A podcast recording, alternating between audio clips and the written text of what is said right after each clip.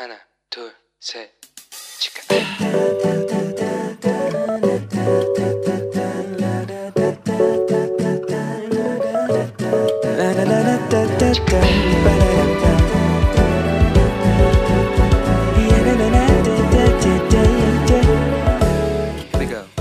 Hello， 你这个星期过得好吗？我是你人生梦想应援团的头号粉丝 Annie。各位有没有感觉我今天的声音特别的有鼻音？对，因为我最近花粉过敏啊，还在持续当中啊。那我有在吃药啦哈，那但是脸就因为吃药就变得很肿嘛。啊，虽然是这样子，但我们的节目不可以中断，对不对？所以请大家接受一下我这个有鼻音的那个声音哈。今天要跟大家分享一个主题哦，那就叫做改变就从我开始。那根据盖洛普啊，在2019年发表这个韩国人最爱的韩国美食调查里面呢，那年的第一名是什么呢？叮咚，答对了，答案就是kimchi jjigae泡菜锅。不知道大家喜不喜欢泡菜锅呢？我个人是非常喜欢，在我还没有来韩国之前哦。但是呢，来韩国之后我就发现，台湾的泡菜锅跟韩国的泡菜锅那根本就是两回事哦。那所以来了韩国之后，我也经常会去找泡菜锅来吃哦。但住在韩国的朋友，大家应该都知道，其实专门卖泡菜锅的店，真的非常的少哦，几乎很难遇到哦。那可能有一些不住在韩国的朋友会觉得很意外哦，哈，为什么韩国人不是很爱泡菜吗？那怎么会没有泡菜锅的？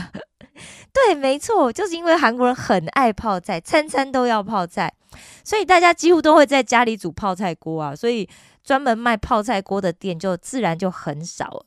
但我目前为止啊，我在韩国吃过我觉得最好吃的泡菜锅，哇，很幸运的那个店呢，就在我们电台的附近哦。其实这个泡菜锅的店啊，成立其实有一个故事啊。我之前跟大家分享过，我现在目前学习的有一个专业是青少年专攻嘛。那这个专攻呢，最主要就是学习青少年的发展啊、指导啊、心理商谈啊、青少年问题啊、犯罪这些的。那2年前啊，其实我在课堂上我就听教授说过，首尔有一间食堂是专门为了年轻人设立的，他很希望去帮助那些需要帮助的年轻人。好，那去年啊，其实因为整个就是新冠的疫情呢，让整个韩国社会气氛都很低迷嘛。那所以在韩国这个无负评国民 MC 刘在熙有一档节目，他叫做 You Quiz， 那他就采访到创立这间食堂的神父哦。那这个神父就讲到说，在2005年的时候，其实当时他还是一个小神父，他还在读神学院哦。他就在新闻里面看到播出，就有一个年轻人哦，他因为生病啊，然后生活很困苦啊，所以就病死在这个考试院的消息。那看到这个新闻之后，他就觉得哇，心里觉得好难过。然后那时候他身边有一个修女啊，他就讲了一句说，哎呀，这个世界上如果有一个能够让这个年轻人毫无顾虑去吃饭的餐厅就好了。那当天晚上，这个小神父就回到了他住的这个修道院哦，就跟修道院的大神父讲了这一件事情。修道院的大神父听了之后，这个想法真的很好，那就是你去做啦。哇，这小神父一听，当下觉得很慌张，很错愕啊，想说我不过是说，我觉得我心里很难过啊，那怎么就变成我要去做这件事情了呢？不过也因为这样的契机哦，这个小神父就真的开始着手筹备这一个食堂哦，就希望可以来帮助年轻人的哦。所以几经波折，经过2年的摸索之后啊，成立了这间叫做青年门坊哦的这间食堂。这间食堂里面菜单只有一个，就是韩国人最熟悉的泡菜锅。那这个泡菜锅呢，一端上来就有满满的泡菜根，里面有猪肉，就是猪肉片，不算猪肉片，它是猪肉块。韩国人煮泡菜锅喜欢用猪肉块哦。那价格呢，我想是整个首尔，甚至我觉得整个韩国都找不到，就是3000块韩币哦。那这个其实我想平常大家在韩国如果去吃饭啊，大家应该最知道最平民的餐厅啊食堂就是饭卷天国嘛，连饭卷天国卖泡菜锅都要6000块，那普通的餐厅如果你吃得到的话大概可能7000块8000块啊，那这个为什么会定这个3000块这么便宜的定价呢？ 这神父就讲说，因为他希望啊大家就可以没有负担很轻松的可以吃一顿饭，而且白饭无限量供应。哇，而且那个神父其实他也贴心，就是后来就增加一些年轻人喜欢的这些火腿肉啊 ham 啊 鱼板啊泡面啊豆腐啊 猪肉片这些追加的这些材料， 那每一个追加的费用也只要1000块韩币。 各位我不骗你，那追加分量都很大。 我觉得1000块韩币就真的是太值了。 那其实在韩国啊，你去餐厅或者去咖啡店的时候，大家都知道有一个潜规则， 就是1人1菜单 1人1 menu， 也就是说每一个人都要点一份餐。 但是在这个餐厅里面完全没有这种限制， 所以啊很多这种国小生、 国中生、 高中生来吃， 其实我都有遇到。 很可能他们来，就比方说他来了4个人，他可能只点2人份或点3人份， 然后但是每一个人都吃好几碗饭，因为青春期嘛，都在发育啊，对不对？ 那你看这样子去营运这个餐厅怎么可能会有盈余，对不对？ 当然不可能会有多大盈余啊， 甚至啊他几乎每一个月都是在赔钱的状态。 那因为这原本就不是一个为了盈利目的而开始的餐厅嘛， 那所以这个他 开始经营的时候其实非常非常辛苦， 那因为每个月都赤字啊， 他平均啊每个月要赔 200到250万的韩币， 大家就知道你看这多惊人。 那这时候啊， 他就是开始慢慢有接受一些奉献者的支持， 就大家就可以一直在鼓励这个神父， 就鼓励他去做这件事情。 那其实他当时这个还在神学院读书的神父， 他为了支应这个餐厅的营运呢， 他还去其他的地方工作。 那自己也经常啊， 他只能吃泡面啊 hotdog 啊 韩式的这个糖饼来充饥哦。 其实这个3000元的价格啊， 其实不只是年轻人可以负担得起， 其实就算一些是手头比较窘迫的人啊， 他们也可以很丰盛的饱餐一顿哦。 所以 有些人就问说， 那为什么还是要定一个价格？ 那不如不要收钱不是更好吗？ 那这神父就讲了， 如果说就是传说， 这是一间提供有困难的年轻人的食堂， 这样年轻人绝对不会来啊。 那所以他就觉得不行，我不要就是定免费这样子，我就还是要定一个价格，但这个价格要非常便宜。那另外有人问神父说，那因为我身上只有1000块，我可以吃吗？这神父也很自然哦，他也没有说你不行啊这样，他就说当然了，你当然可以吃啊，放轻松吃就好了。其实因为大部分的人都自尊心很强嘛，其实你通常都不会去说我现在手头很困难啊，就是觉得说啊好像很丢脸，对不对？其实真的讲不出口啊。所以神父他就透过这个节目，他就说他希望大家都可以没有压力的。 来这个食堂吃饭就好了。 那这个当年这个小神父的这个错愕， 我想很多这个服侍神的人应该都经历过，就是为什么是我要去做呢？对不对？我们经常会听到有人在讲说，我跟你讲哦，我有个很棒的 idea， 可是我跟你讲，怎么都没有人去做呢？那这时候如果你跟他讲说那你去做啊，他可能就会说不行啊。 我跟你讲，那个太没有市场性了，赚不了钱。那个有钱的人才能做啊，对不对？要不然你就说那个太难了啦，那很多人一起做啦，我只有一个人啊，我怎么做不行啊？或者是说，其实我也不是说一定要有人去做那个啦，只是说如果有人做的话，应该会很好，对不对？我有一个很棒的想法，但是这种想法呢，就是最好是别人去做，我不想要去做。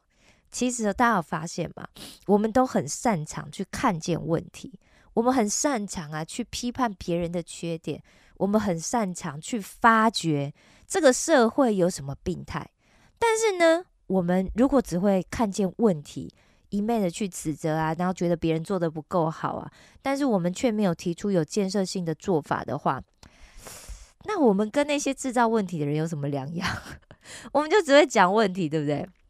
我曾经听过台湾一个很有名的企业家，他讲过他怎么在经营公司哦，因为他经营公司体系很庞大，所以经常会遇到有人来跟他讲说，这个公司里面啊哪里哪里有问题呀、然后哪里哪里要改善呐、那渐渐的连在开会的时候，大家也都一直在提出问题。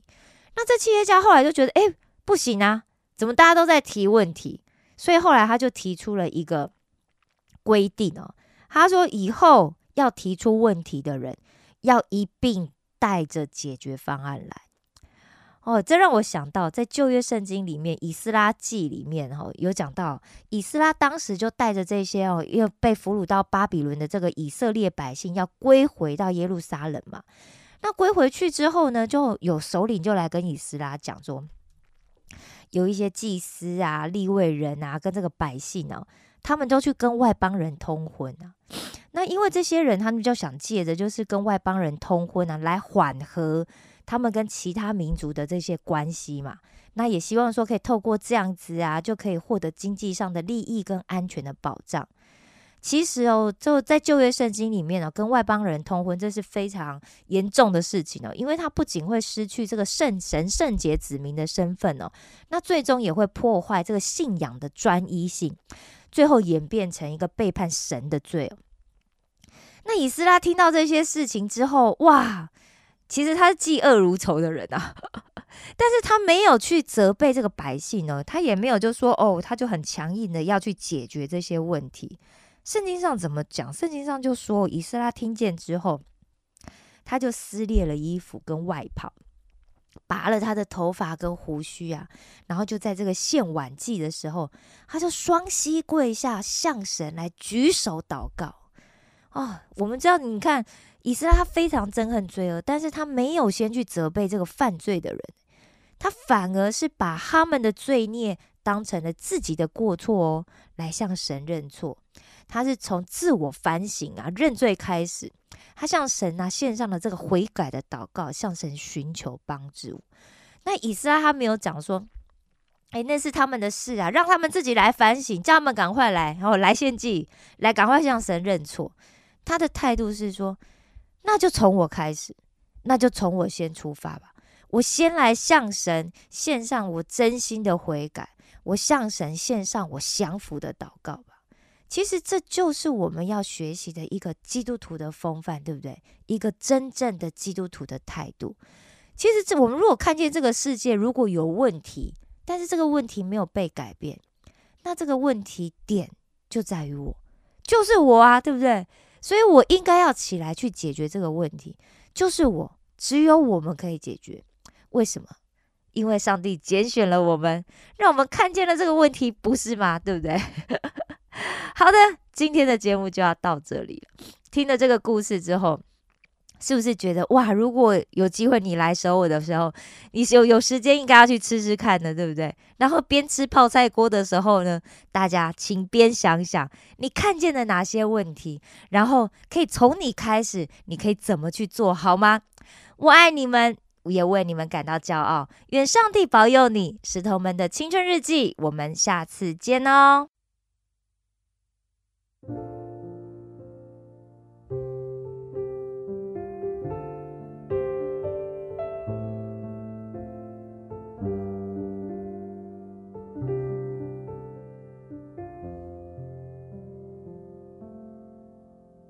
我认识的你是穷尽的慈爱，我认识的你是良善，我认识的你是永远不会失败，我认识的你是万物的主宰，所以我不问为什么，就算洪水把我的视线淹没，所以我不问为什么，因你坐在宝座，所以我不问为什么，你的公义和信实从不落空，所以我不问为什么，我凭信心而活。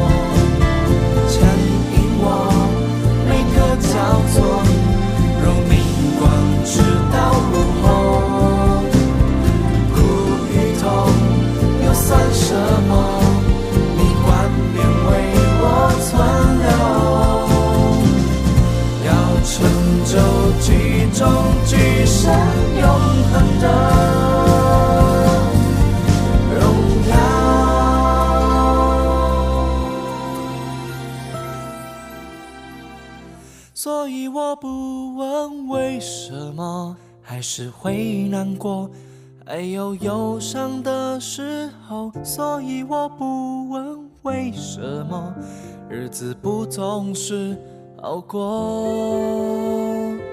所以我不问为什么，生命的重有时会那么难承受。所以我不问为什么。 一切在他手中，